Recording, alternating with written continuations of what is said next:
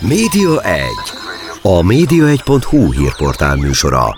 Mi történik a tévék, a rádiók, az online sajtó és nyomtatott lapok világában? Kiderül a Média 1 műsorából. A mikrofonnál Szalai Dániel.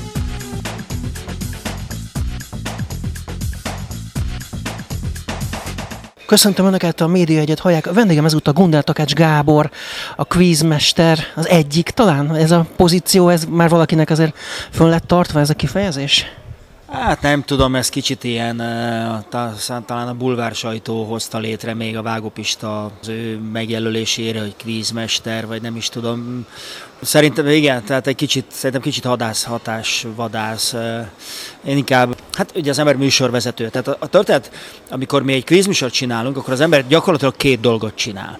Az egyik az az, hogy koncentrál egy játékra, koncentrál arra, hogy a szabályok szerint működjön a játék, arra, hogy kezelje az embereket, akik ott vannak, hogy kommunikáljon velük, kicsit terelgesse őket, kicsit kezelje őket, odafigyeljek arra, hogy jól érezzék magukat, és lejátszuk a, a játékot. Az ember nyilván odafigyel a játéknak a dramaturgiájára, odafigyel a ritmusára, odafigyel arra, hogy, hogy hol vannak a fontos pillanatok, mikor kell egy picit megpörgetni, mikor kell egy picit megállni, mert tulajdonképpen mi újságírók történetmesélő emberek vagyunk. Tehát valójában a játékon keresztül egy valamelyik, egy, egy embernek a történetét meséljük el, hogy honnan érkezett ebbe a játékba, mik a szempontjai, ki ő, hogyan hoz döntéseket, adott esetben, hogy mit fog kezdeni az alapénzzel, stb. Tehát megpróbáljuk ezt a, ezt a történetet jól elmesélni. És ez már a másik fele a dolognak, hogy a, a, az agyam másik felével nyilván nem szó szoros értelmeben, pedig arra koncentráljuk, hogy elkészítsünk egy televíziós műsort, hogy hogy lesz ebből televíziós műsor, és annak megvannak a szabályai, annak megvannak a, megvan az adott ideje, hogy hogy fog ez jól működni, mi az, ami gondolkozok a néző fejével, mert ugye látszólag ez a játékosokról szól, de valójában ugye a nézőknek készítünk televíziós műsorokat, és valójában az a az a fontos, hogy a néző hogy tud ebbe becsatlakozni, hogy tud a részesévé válni, hogy tudja őt elkapni ez a fajta történetmesélés, hogy tud vele azonosulni, hogy tudja összehasonlítani magát a, a játékossal, ő így döntött volna, ő nem így döntött volna, ő tudta volna, ő nem tudta volna, de nyilvánvalóan, ugye ez most egy nagyon szárazan hangzik, hogy a néző a fontos, nem a játékos, de a néző akkor fogja jól érezni magát, ha a játékos is jól érzik. Nekem az egyik legnagyobb dicséret az egy ilyen, egy, egy ilyen vetélkedő után, hogyha valaki nem nyer semmit, de azt mondja, hogy de jól éreztem magam, örülök, hogy eljöttem. Mert a pénz az előbb-utóbb beolvad az ember életébe, és tíz év már nem is tudom, hogy mire költöttem, de az élmény élmény az megmarad örökre. Szóval, szóval nem tudom, hogy erre a sok mindenre, amit elmondtam, az a jó szó-e, hogy kvízmester, de ha valaki ezt szereti, akkor legyen. Hogy lettél te akkor idézőjelesen kvízmester? Tehát hogy kerültél ebbe bele ebbe az egészbe? Az első, én ugye a, annak idején a televíziós sportosztályon kezdtem el dolgozni, még a, ahogy szokták mondani, a királyi, a király, még a telesportnál, igen. Ott kezdtem el dolgozni, tehát alapvetően sportos műsorokat készítettem egészen 1994-ig és akkor hívtak a játékhatárok nélkül. A játékhatárok nélkül az 93-ban volt nálunk először Magyarországon, azt a Gessler Dori egyedül csinálta, ha jól tudom, akkor akkor a magyarországi játék az Kecskeméten volt, és akkor a Vágópista volt mellette, de egyébként a Dóri csinálta az egészet. E, és hát arra jöttek rá, hogy oké, okay, oké, okay, de hát ő, neki nem szakterülete az, hogy közvetítsen kéne valaki, aki tud közvetíteni. Ki tud közvetíteni? Hát nyilván egy sportos tud közvetíteni. És akkor valahogy én, mai napig se tudom, és szerintem el is fog megtudni, hogy, hogy végül is milyen módon, de valahogy engem, engem találtak meg. Apró Attila volt ennek a, a műsornak a, a, a rendezője, és akkor én ebbe belekerültem, és, és ez egy nagyon jó világ volt. Tehát ez a műsor, ez, ez nagyon én voltam, én ezt imádtam, és az egész vicces volt, meg játék volt, meg verseny volt, meg, meg belefért egy kis poénkodás, szóval az egész egy ilyen nagyon jó kavalkád volt, és én, és én ezt nagyon szeretem, nekem ez nagyon feküdt. És igazából az én televíziós személyiségem az ebben a játékban ö, született meg. Mert addig az volt, hogy amikor elkezdtem a sportban dolgozni, akkor azt mondták a, az öregek, hogy ide figyelj, egy nap alatt hülye tudsz lenni, de az hosszú évek munkája, amíg, amíg elfogadnak, amíg hiteles vagy. Tehát először nem kell semmi truváj, csináld meg tisztességesen, becsületesen, szolgáld ki a nézőt, úgysem miattad kapcsolja be a meccset, úgysem miattad kapcsolja be a műsort, hanem kíváncsi a sporteseményekre, stb. Szolgáld ki a nézőt korrektül, ne hibáz, és akkor ez így rendben lesz. És ez működött is, tehát ez, ez, ez így rendben volt. De rájöttem, amikor bekerültem a játékhatárok nélkülbe, akkor azonnal tudtam, hogy itt, itt nem elég kiszolgálni a, a nézőt. Tehát a, a magamfajta a sportban abszolút alá van rendelve magának az eseménynek. Tehát az eseményt kell kiszolgálni, és a nézőt kell kiszolgálni. Ezekben a fajta játékokban sokkal inkább mellé rendelt a viszony, tehát nagyon sok múlik azon, aki vezeti, aki az egésznek a ritmusát megszabja, aki aki hangulatot ad, tehát sokkal többet kell hozzáadni, és azt már nem lehet csak becsületesen szakmailag korrektül, de szintelenül megcsinálni, hanem oda már kell egyéniség. És, tudtam azt, hogy eljött az a pillanat, hogy, hogy igen, akkor itt most, most hozzá kell tennem azt, hogy ki vagyok én. És akkor, akkor született meg az, hogy na ki az a Gundel Takács Gábor a sokaddig egyforma srác közül, és akkor ugye ez jól működött, ez ment 99-ig, közben akkor már rádióztam is először a Rádió Bridge-be, aztán a Danubius rádióban, tehát eltávolodtam egy kicsit jobban a, a sportvilágtól, és akkor, akkor fölkértek a TV2-nél, volt egy Dalnokok Bajnokok Ligája című műsor még a, még a, még a Megasztár előtt. Az is egy jól működő dolog volt, és aztán amikor a TV2 megvette az állazalkunak még a heti változatát, ez volt, ha jól emlékszem, 2005-ben, vagy 2004-ben, 4-ben talán, akkor, akkor fölkeltek erre a, a műsorra. És akkor beindult az állazalkú, és akkor utána egymás után jöttek már az ilyen típusú műsorok teljesen másfajta felkészülést igényelt az annak idején a játékhatárok nélkül, az inkább egy ilyen sportvetélkedő volt, olyan, mint mondjuk most az Exatlon talán. Arra, hogy lehetett készülni, és hogy lehet most készülni, amikor egyébként 3000 kérdés van a Geniusban, jól tudom, körülbelül a kérdéstár? Hát má, teljesen más értelemszerűen. Tehát ott ugye az ember nyilván fölkészül az egyes játékokból, a játékszabályokból, elsősorban a, a magyar csapat tagjaiból, ugye ott városok delegálták a, a, a különféle csapatokat, abból az ember egy kicsit fölkészült, de egyébként abban a műsortípusban nem volt olyan őrületes nagy a, a felkészülés része a, a dolog, de ezt viszonylag gyorsan meg lehetett csinálni. Ráadásul a forgatás tematikája az volt, hogy ezt több napig csináltuk. Tehát három napig együtt éltünk velük, tehát ez, ez tulajdonképpen ment magától. A, Hát a vetélkedőknél az egy, az egy komoly munka. Tehát amikor nekiállunk, hogy mondjuk két hét alatt fölveszünk 30 darab vetélkedőt, akkor én mondjuk ez a, ez a Geniusban ez adásonként olyan 80-85 kérdést jelent, hogy ezt beszorozzuk 30 akkor mindenki látja, hogy ez mennyi, de ennél lényegesen több kérdésből gazdálkodunk, mert ez nem úgy van, hogy utolsó adás végén elhangzik az utolsó kérdés, hanem, mert ugye nem fogjuk tudni, hogy hogy alakul, tehát sokkal több kérdésről van szó, és én, én, én ezen átgyűröm magam, tehát én ezt végigolvasom az összeset, részben azért, mert én magam is egy szűrő vagyok, akárhány ember olvasát mindig marad benne valami hiba, vagy tárgyi hiba, vagy helyesírási hiba, vagy vagy, vagy például az is hiba, hogyha egy kérdésre két jó válasz van, és akkor egy kicsit pontosítani kell a kérdést, hogy ne lehessen ez is, vagy az is. És hát persze, amit sok mindent tudok, sok mindent nem tudok, azoknak általában utána olvasok, vagy sokszor érdekes egy-egy kérdés kapcsán a magyarázat, hogy az miért úgy van. Meg amúgy is felkészültnek kell lenni, hogyha valamiért kialakul egy beszélgetés, vagy úgy alakul, akkor, akkor az ember fejében minél több legyen. De hát ez egy komoly munka, mielőtt, mielőtt egyáltalán bemegyek a stúdióba. Szóval ez, ez, ez abszolút másik fajta felkészülés.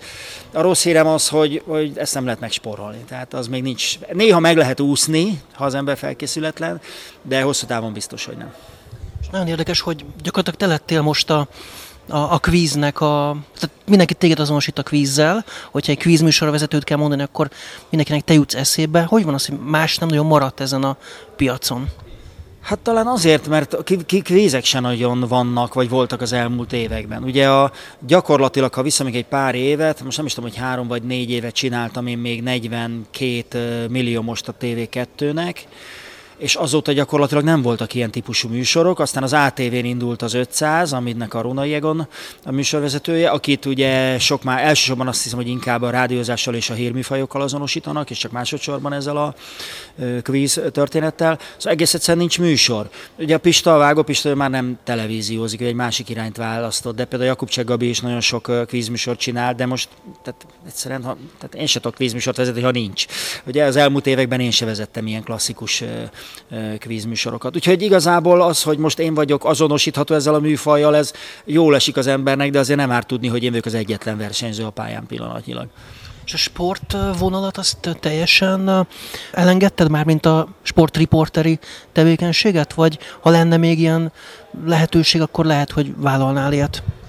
Hát én, a, ugye mióta eljöttem 17 februárjában, márciusában a Magyar Televíziótól, akkor ugye az, azzal is számolnom kellett, hogy ez a sportközvetítésekben is visszalépést fog jelenteni. Tehát nem fognak többet hívni olimpiára, foci EB-re, VB-re, bajnoki meccsekre, stb. Ez a, ez a döntésnek a része volt, én ezt tudtam. Azóta a Szordinóban van az életemben a, a sport, viszonylag keveset készítek sportműsorokat. Három évig a Spiller TV-n dolgoztam bajnokok ligája mérkőzések műsorvezetőjeként, most pedig második éve az RTL-nek közvetítek Európa Liga meg konferencia liga meccseket. Nem túl sokat, szeretem, kicsit ilyen nosztalgia dolog is. Nem szívesen csinálnék, tehát nem, nem szívesen mennék most már úgy vissza egy sportcsatornához, mint régen. Én a sportévénél dolgoztam évekig. Azért amikor az ember havonta 20-25 futballmérkőzést közvetít, az, azt meg lehet utálni. Már bocsánatot kérek, én nagyon szeretem a futballt, de akkor azért már tud herótod lenni, hogy na már megint egy futballmérkőzés. És ugye az esetek többségében nem a Real Madrid vagy a Barcelona játszik.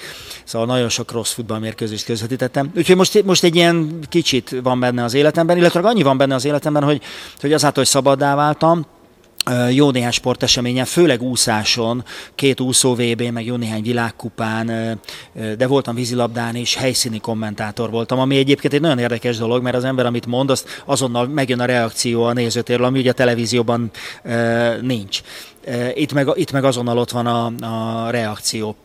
És én ezt nagyon szerettem, az egy teljesen más közeg ott lenni a medence partján, és az emberek azonnal reagálnak arra, amit mondok. Szóval most így van az életemben a sport. És van még egy sportos um, oldalad a MOB-nál, van munkád, vagy már nincsen? Már, hát már nincsen, amikor a ugye elnökváltás volt Kulcsák Krisztián helyett Gyulai Zsolt lett, és akkor ő úgy gondolta, hogy ő a saját kollégájával szeretne együtt dolgozni. Ugye a Tóth Anita a Hungaroringen, a, hát volt is, meg, meg most is az ő sajtófőnöke, és őt kérte fel erre a feladatra, úgyhogy ez egy ilyen tíz hónapos álomutazás volt egyébként két olimpiával. Nagyon jó időszak volt, nagyon szerettem. Azt látom, hogy amit létrehoztam, létrehoztunk, az mai napig is többé-kevésbé működik a mobnál. Szóval egy nagyon jó időszak volt, de annak most már régen van. És mi az oka annak, hogy ennyire nincsen sportvetélkedő úgy a kínálatban? Milyen fajtára gondolsz szellemire, vagy valamilyen olyasmire, mint a játékhatárok nélkül? A tudás alapúra főleg ugye az, ami igazán hiányzik. Én azt hiszem, hogy akár megcsinálhatnák ezeket a sportcsatornák is, de azért ez nem feltétlen egy olcsó műfaj, és nagyon behatárolt a, a célközönség. Tehát én azt gondolom, hogy a, a sportcsatornák, ugye a, a Sport TV-vel a 2000 októberében indultunk el, tehát 22 éve. És az alatt nem, e, a 22 alatt nem születtek ilyen műsorok. Tehát azt gondolom, hogy ennek elsősorban financiális oka van nincs igény a, erre a kvázi ilyen kicsit ilyen közszolgálati jellegű tartalomra? Erre a tudásalapú gondolkodásra? Én, de én azt gondolom, hogy van, csak ugye a, a közszolgálati televízió ezt akár meg is csinálhatná, mert neki nem feltétlen a gazdasági szempontok az elsődlegesek. Az összes kereskedelmi csatorna az nyilvánvalóan számba fogja venni azt, hogy ő ezt akarja csinálni, vagy nem akar, illetve hogy tudja, vagy nem tudja, rentáblis, vagy nem rentáblis. El kell számolni. A legtöbb sport csatornának külföldi tulajdonosa van. Nem itt érdekli őket a, a, a magyar nézőnek kell, vagy nem kell. Egyébként ilyen szempontból a Génius nagyon érdekes dolog, hogy szerintem ez egy klasszikusan közszolgálati tartalom. Az, hogy az ATV ezt bevállalta, az, azon én először csodálkoztam, és nagyon örültem neki, és hál' Istennek a számok az, azt mutatják, hogy érdemes volt ezzel foglalkozni. De hát azért lássuk be, ez is egy klasszikusan közszolgálati tartalom.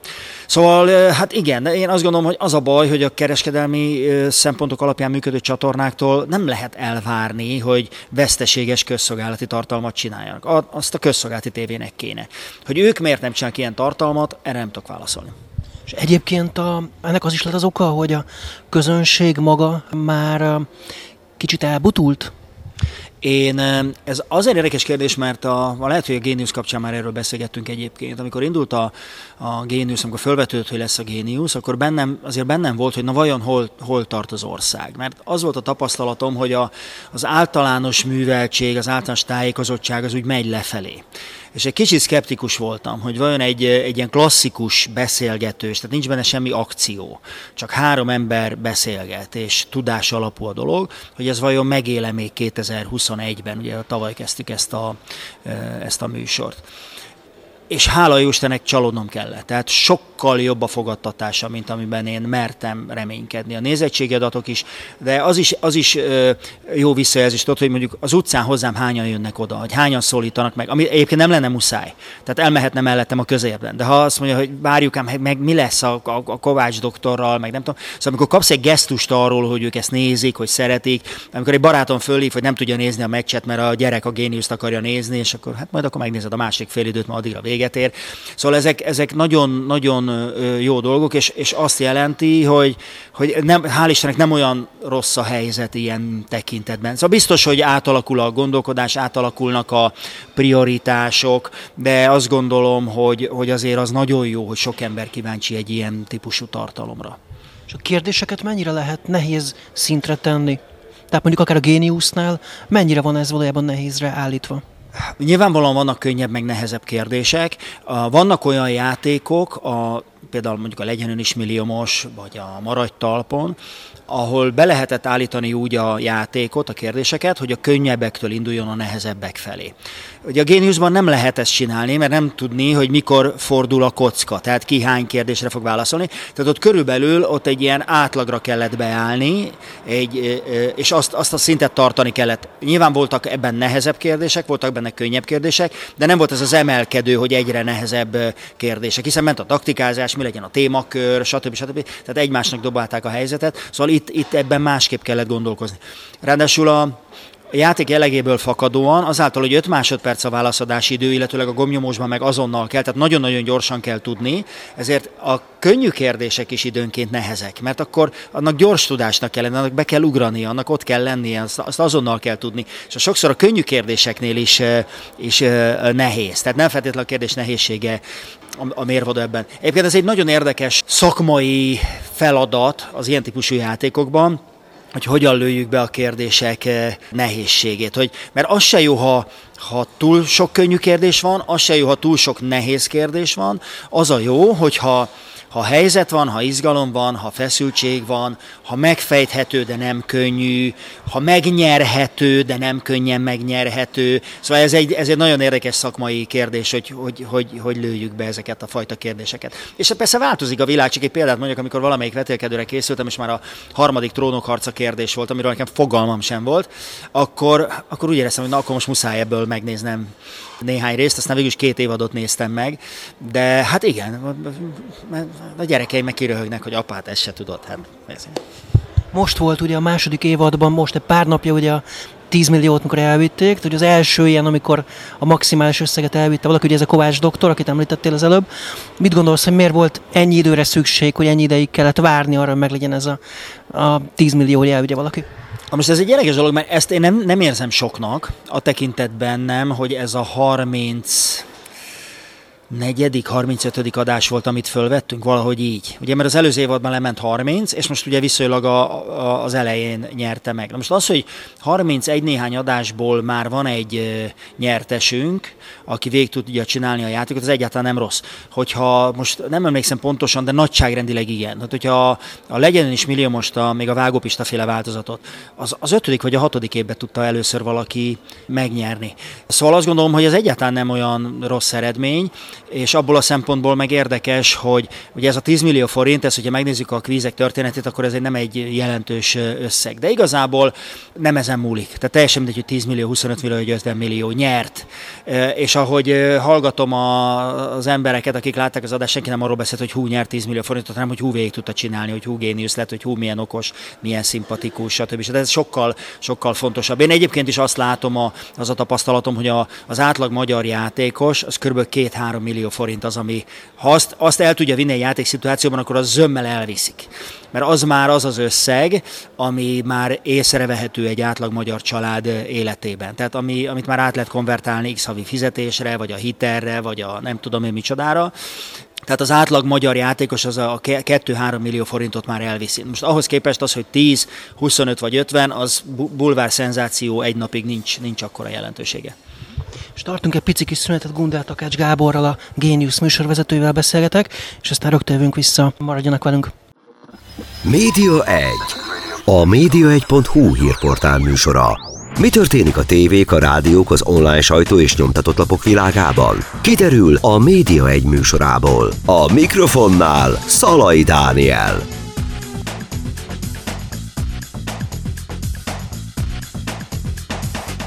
Folytatjuk a Média Egyet, a vendégem továbbra is Gundel Takács Gábor, a Genius műsorvezetője, és ugye ott tartottunk, hogy az összegnek mennyire van jelentősége a nyereményeknél, és mondta ezt a két-három milliós keretet, amikor viszont a legyen is milliómosan volt, ez a nagyon nagy összeg, ez nem, nem hatott, tehát nem, nem növelte mondjuk a részvételt, vagy a kíváncsiságot a játékosok részéről?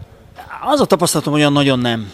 Tehát ez nem olyan, mint a lottósorsolás, hogyha már mit tudom, hány milliárdot lehet nyerni, akkor nem x-el több szelvényt adnak el. Nem, nincs olyan nagyon nagy hatással a nézettségre, inkább az, azzal generálja a feszültséget, hogy mihez képest. Ha a 25, vagy 25 millió, vagy a garantált nem tudom másfél, vagy nem, akkor az, az nagy különbség. Vagy ugye a, a maradj talpomban 3,3 millió, vagy nulla. Szóval ezek, inkább ezek a, az izgalmasak, ezek a különbségek az izgalmasak összességében az, hogy emlékszem, hogy a amikor a napi alkut csináltuk 2006-ban, akkor 50 millió forint volt a főnyeremény, és akkor egy idő után elkezdett a műsor nézettsége ingadozni. Az egy érdekes korszak volt egyébként szakmai szempontból, mindegy. Elkezdett a nézettség ingadozni, és akkor született egy döntés, akkor ne 50 millió legyen, hanem 100 millió. Semmilyen hatással nem volt a, a műsorra. A, a TV2 költségvetésére igen, mert megnyerték a 100 milliót, de a, de a, a műsor nézettségére semmilyen hatást nem gyakorolt. Tehát mind, mindegy volt, hogy 50 millió vagy 100 millió. És neked volt valamilyen minta, amit tanulmányoztál, egy másik külföldi vagy egyéb adás, amit, amit te azt mondtál, na, valami ilyesmit kéne csinálni? Ne, nem volt, meg én nem is nagyon hiszek ebbe a tanulmányozásba. Igaz, tehát mindenkitől lehet tanulni, meg el lehet lesni dolgokat, de igazából én azt gondolom, hogy az embernek magából kell uh, építkeznie. Alapvetően ilyen klasszikusan kétféle műsorvezető van. Az egyik az olyan, mint amilyen az életben is, abból építkezik, fölismerhető, azonosítható. Amikor valaki azt mondja, hogy jé, hát maga pont olyan az életben, mint a televízióban, na erről beszélek. Illetve van az, aki bizonyos műsorhoz kitalál magának bizonyos fajta egyéniséget, vagy bizonyos fajta figurát. Ugye például a, a Friderikus volt ilyen, hogy teljesen másmilyen volt a Friderikus showban, másmilyen volt az én kis mozim, azt hiszem ez volt a cím, hogy én kis mozim, tehát más, más fajta volt, és ez nem jó a nézőnek, mert nem tudja beazonosítani. Hogyha a Vitrai Tamás, vagy mondjuk a Vitrai Tamás csinál egy műsort, akkor teljesen mindegy, hogy sport, vagy beszélgetés, vagy vetélkedő, beazonosítható az egyénisége. Azt gondolom, hogy én is ilyen vagyok, mert, mert, az, mert ebből lehet építkezni. Nyilván más a fókusz, nyilván más az eszenciája az egésznek, de akkor is fölismerhető mondjuk a Vitrai Tamásság, vagy a Gundel Takács Gáborság az embernek tudnia kell, hogy hol a helye, ahogy, ahogy mondtam korábban, ugye tudom, tudnom kell, hogy sportban alárendelt vagyok, tudnom kell, hogy a show műsorban mellérendelt vagyok, a híradósnak tudnia kell, hogy ő aztán végképp alárendelt, ő, ő aztán végképp csak szolgálja ezt az egész történetet. Szóval ez egy szakmai kérdés, amit, amit természetesen tudni kell de az ember magából építkezik. Tehát még ha nézek is másokat, magamból építkezek. Na most erről meg azt gondolom, hogy ha valaki nem szeret amúgy is játszani, nem kíváncsi a világra, kérdésekre, hogy hú, na ez mi a válasz. Nem szeret az emberekkel beszélgetni, együtt egy kicsit dumálni, zrikálni, játszani, stb., akkor nem fog tudni jól vezetni egy ilyen műsort sem. Tehát olyan nincs, láttam erre példát, hogy olyan kollégát tettek be vetélkedő műsorba, akinek ez egyáltalán nem feküdt. Nem igazán szerette a játékot, nem igazán érdekelték a kérdések, nem igazán tudott mit kezdeni az emberekkel. Ő az a fajta televíziós volt, aki ott áll egyedül, és majd, ő, majd ő elmondja, ami az ő mondókája. Ez egy másik műfaj. Szóval én inkább ebből építkezek, inkább ebből rakom össze a dolgokat, és persze rengeteg ösztönösség van benne, rengeteg improvizáció van benne, a helyzet, ki mit mond, azonnal reagálni rá, kizrika, de azért ugye azért vigyázni kell, hogy kit mennyire lehet csipkedni, és persze hagyni, hogy akkor ő is az rikálhat engem, mert csak úgy igazságos. Ki az, akit, akit nem kell, mert nem, mert csak kizökkentem, csak tehát, hogy kivel milyen hangot kell megütni, de ez alapvetően azért belülről táplálkozik. Ugye az is egy szakmai kérdés, hogy amikor ott áll valaki a játékban, ugye rengeteg kamera, meg fények, vagy ott vagy te, meg a kérdések, idő, óra, stb. Tehát tényleg van egy csomó minden, amitől aztán ő izgulhat, feszültség lehet, és ez nyilván jót is tesz a, a játéknak, a nézettségnek, hogy van feszültség, de hogy ne blokkoljon le, te ilyenkor valahogy őt azért segítheted, hogy ezt a feszültséget csökkents benne? Eleve mire elkezdődik a felvétel, ezekkel a játékosokkal már sok kolléga beszélt, föl lettek készítve. Ha van rá lehetőségem, mondjuk például a, a Geniusban könnyebb, mert ott kevesebb játékos van, mondjuk a maradt talpomban sok játékos volt naponta, akkor igyekszem én is egy kicsit kommunikálni, kicsit oldani, hogy ne ott találkozzon velem először a, a stúdióban, hogy vesse le ezt a, ja Istenem, most beszélgetni fogok a műsorvezetővel. Szóval igyekszünk oldani a játékosokat, fölkészíteni, hogyan játszanak, mire figyeljenek, figyeljenek, adni nekik jó tanácsokat, stb. Mi is figyeljük az ő személyiségüket, én is kapok a kollégáktól tanácsokat, hogy figyelj, ő ilyen, ő, őt esetleg így lehet egy kicsit megmozdítani, a másik olyan. És aztán amikor elkezdünk játszani, én is figyelek arra, hogy ők jól érezzék magukat, ha látom, hogy feszült, igyekszem egy kicsit oldani, beszélgetünk egy kicsit, ami aztán lehet, hogy ki is vágnak a műsorból, de egy kis beszélgetés, ugye az, azzal, azzal számára hazai terepre tudott terelni a, a játékot, vagy a szituációt, inkább így mondom, amiben otthonosabban érzi magát, attól egy kicsit oldódik, az jó, jé, tudtunk beszélgetni, akkor biztos tudunk játszani is. Szóval erre, erre az ember odafigyel. Tehát fontos, hogy ők oldottak legyenek, hogy, hogy hogy jól érezzék magukat, hogy el tudjanak lazulni, hogy a saját egyéniségüket tudják adni. Az nem jó, ha valaki izgul, izgul, kiesik a játékból, és, és még csak akkor kezdi el fölfogni, hogy jé, ben voltam, de már kint vagyok, és azt sem tudom, hogy mi történt velem. Szóval az nem jó. Ehhez nyilván kell egyfajta empatikus készség is, hogy az ember érzékelje, hogy kivel mit lehet, hogy lehet megfogni, hogy lehet egy kicsit megmozdítani, mennyi humora van, mit enged meg, stb. Ez egy, ez egy érdekes hát szakmai kérdés, hogy hogy lehet őket a, a lehető legjobb helyzetben hozni, hogy a lehető legjobban érezzék magukat, mert akkor lesz egyébként a lehető legjobb a műsor is.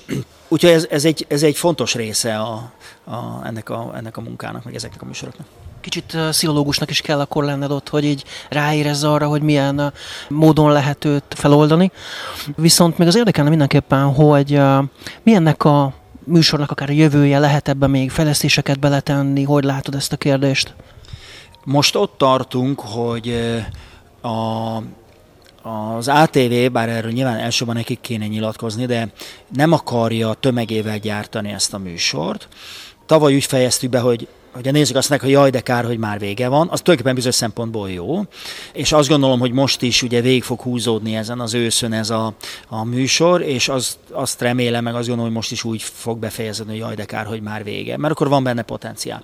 Az, hogy változtassunk-e a műsoron, az természetesen az a kérdés fölvetődött, de most úgy gondoltuk, hogy nem érdemes, meg nincs igazából mit. Ennek a műsornak az egyik erénye az, hogy nagyon egyszerű a szabályrendszer. Tehát aki bekapcsolódik, bekapcsolja a tévét, először látja, hogy gyakorlatilag pár percen belül érti, hogy mi történik. Nem kell eve bajmolódnia, hogy most ez a szabály, de most akkor az van, most akkor innen húzzon, most akkor izé. Az egy egyszerű, egyszerű, egyszerű sztori. Pont olyan, mint egy teniszmeccs igazából nem láttuk értelmét, hogy most ezt megkeverjük. Ez egy sikeres formátum volt, ezt az emberek így szerették, és most nem, nem volt oka. Majd valamikor, ha, ha már azt érezzük, hogy esetleg elfárad, akkor, akkor biztos gondolkoznánk rajta, hogy mit változtassunk rajta. Ha mondjuk most előkerülne az áll az alkú, akkor, akkor biztos, hogy gondolkoznánk rajta, hogy oké, okay, de akkor hogy csináljuk egy kicsit másképp. Mert azt gondolom, hogy a régi formátumból már olyan sok lement, hogy ott például indokolt lenne, hogy, hogy valamit változtassunk rajta. Legyen benne egy új csavar, legyen benne egy új pszichológiai fordulat, vagy, vagy valami új dolog az igazgatóra való alkudozásban. Ennél a műsorán ezt még, most még nem tartottuk indokoltnak. Úgy tudom, hogy különleges szilveszteri adással készültök. Mit lehet erről tudni, esetleg elmondhatod-e már most? A szilveszteri adásban az a lényeg, hogy közismert emberek fognak játszani, részben olyanok, akik, tehát két csapat lesz, két hármas csapat lesz, ennyit változtattunk ezen a játékon. Az egyikben az ATV három arca, a másikban pedig három olyan közismert személyiség, akik az ATV-n is megfordulnak, meg máshol is, tehát sokan szeretik őket, és akkor egy ilyen csapatrendszerű játékot játszanak egymással. Igazi szilveszteri hangulatban, sok nevetéssel, és a, az egyik szereplő például a Svábi András lesz, akinek a Karcsika nevű kutyája nem csak a saját műsoraiban van ott, hanem ott lesz a szilveszteri műsorban is. Szóval az egy ilyen igazi, igazi nagy nevetős kavalkád lesz. Pont olyan egyébként, amilyen egy, egy igazi családi játék. Amikor leülnek az emberek, játszanak, közben dumálnak, közben nevetnek, közben zrikálják egymást, aztán tovább játszanak. Szóval az egész egy ilyen önfelett móka lesz. Téged mi inspirál még ennyi adás után? A saját uh, kíváncsiságom. Én, én azt gondolom a mi szakmánkról, hogy akiben nincs igazi kíváncsiság a világ dolgaival kapcsolatosan, a történetekkel kapcsolatosan. Ez egy, ez egy jó kíváncsiság, tehát ez nem az indiszkrét kíváncsiság. Szóval akiben nincs egy igazi kíváncsiság, az, az nem menjen újságírónak. Mert csak az igazi kíváncsiság szül igazi kérdéseket, és csak az igazi kérdésekre lehet igazi válaszokat kapni. És amíg az emberben él ez a fajta igazi kíváncsiság, addig újra és újra keresi azokat a formákat, amikben ezt, ezt megélheti. Ez lehet egy interjú, lehet egy eszé, lehet egy televízió műsor, lehet egy vetélkedő, ezer minden lehet. Mind, tulajdonképpen mindig a történetmesélésnek valamilyen fajta válfaja. És én ezt nagyon élvezem, én nagyon szeretek játszani, kíváncsi vagyok a kérdésekre, kíváncsi vagyok ezekre az emberekre, kíváncsi vagyok a történeteikre, és amíg ez a szakmai kíváncsiság él bennem, addig ez, ez, ez, ez addig tud ez, ez, ez működni, és én addig fogom ezt csinálni. Most arról nem is beszélve, hogy a szakmánk rohamosan változik, és az ember nézi a saját szakmáját, hogy hova tart, mik az eszközök. Ilyen szempontból például nagyon érdekes volt, hogy a, a Geniusban nincsenek, tehát nem a külsőségekre épít, nem arra, hogy most majd valami le fog esni, vagy valahova rohanni kell, vagy valamit föl kell törni, vagy valamit sírdogálni kell, hanem egyszerűen csak tulajdonképpen egy klasszikus játék. Szóval ezek, ezek nagyon izgalmas szakmai kérdések. Amíg ezek megvannak, ez a szakmai kíváncsiság és ez az emberi kíváncsiság, addig, addig ez, ez megy, addig én ezt szeretném csinálni. És van olyan műfaj, amit még szeretnél kipróbálni? Hát igazából hadd bocsássam előre azt, hogy én, én már annyi mindent megéltem a televíziózásban, meg általában a médiában, mert nem csak televízióztam, hogyha holnap valaki azt mondaná, hogy figyelj, többet, akkor ezt most többet nem akkor, azt, akkor összeteszem a kezem, és csak hálástok lenni az életnek. Hát rengeteg, tehát csak vetélkedőből csináltam ilyen 1600 körülit, ugye, és akkor a sportot már össze, össze tudom számolni, és sok egyéb műsor, a Eurovíziós dalverseny, szóval rengeteg minden. Ami, ami a magánéletben is vonz, azok nyilván a szakmában is vonzanak. Én nagyon szeretek utazni, nagyon szeretek beszélgetni, ha ilyen típusú műsorra kérnek föl, akkor én azt mindig szívesen fogom csinálni. De azért az fontos szempont, és nem megkerülhető szempont, hogy, hogy olyan műsorra kérjenek fel, amit én magaménak érzek. Tehát azt gondolom, hogy az önazonos tudok benne lenni. Kaptam már olyan felkérést, amire azt mondtam, hogy figyeljetek, tök jó, de ezt a műsort vagy ne így csináljuk, vagy ne velem csináljátok.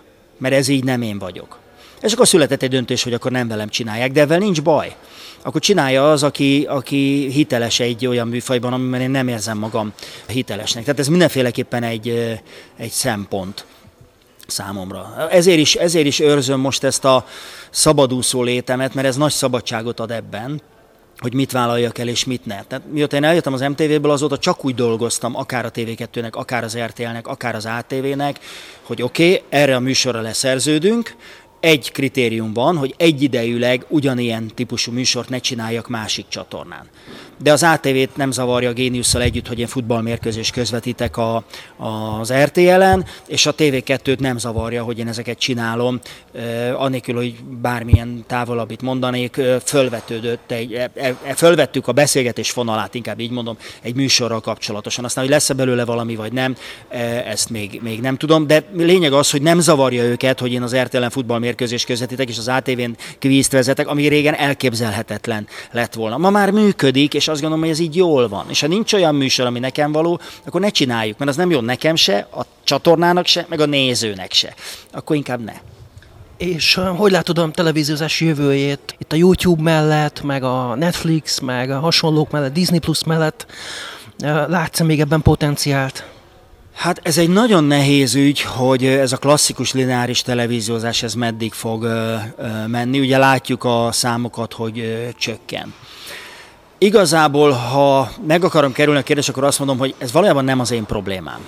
Mert tartalomkészítőként tulajdonképpen az, hogy most ez egy televíziós csatornán megy le, vagy egy online felületen, az kezd mindegy lenni. Gazdasági szempontból nem mindegy, hozzáteszem. Tehát ma még a, a YouTube-on és az online-on nehezebben lehet gazdaságilag racionalizálni ezeket a fajta tartalmakat. Tehát a saját YouTube csatornájára az ember gyakorlatilag hobbi tevékenységet végez. Még mindig elviszik a nagy klasszikus lineáris televíziók a büdzsé nagy részét. Tehát ők de, de jelentősen lecsökkent már a nézettség, és a fiatalok már alig-alig jelennek meg a, a nézettségi indexekben, tehát egyre fogy elők, egyre inkább mennek másfajta tartalmak felé, ami jó vagy rossz, de így van. Tehát ez valamilyen módon át fog alakulni. Pontosan, hogy hol fog ez az egész kikötni, hogy a, az élő, az event események közvetítése mellett mi az, ami még meg fog élni a hagyományos lineáris televíziózásban, ez egy nagyon, nagyon nehéz kérdés. Tehát, hogy kicsit a jövőbe kéne látni, mert nem az a kérdés, hogy én mit fog nézni 5 év vagy 10 év múlva, hanem az a generáció, aki most 20 éves, az milyen tartalomfogyasztási szokásai lesznek 40 vagy 50 évesen. Tehát, hogy, az ő mostani kevésbé lineáris televíziós nézés, nézési szokások hogy fognak alakulni? Hát erre nagyon-nagyon nehéz válaszolni. Neked is lett egy YouTube csatornád, mi a cél vele? Hát igazából ez csak ilyen eh, hobbi, nincs is rajta különösebben sok tartalom, nem csinálom annyira tudatosan, mint néhány pályatársam, például az Ördög Nóri és a Nánási Pali, ők kifejezetten tudatos tartalomgyártást csinálnak, nagyon tudatosan a social media minden platformján. Nekem egyelőre nincs ezzel ilyen típusú tervem, illetve ez egy döntés kérdése. Tehát akkor az eszközigényes, emberigényes, nyilvánvalóan annak vannak költségvetési vonzatai is. Most ez inkább csak egy ilyen kis hobbi történet.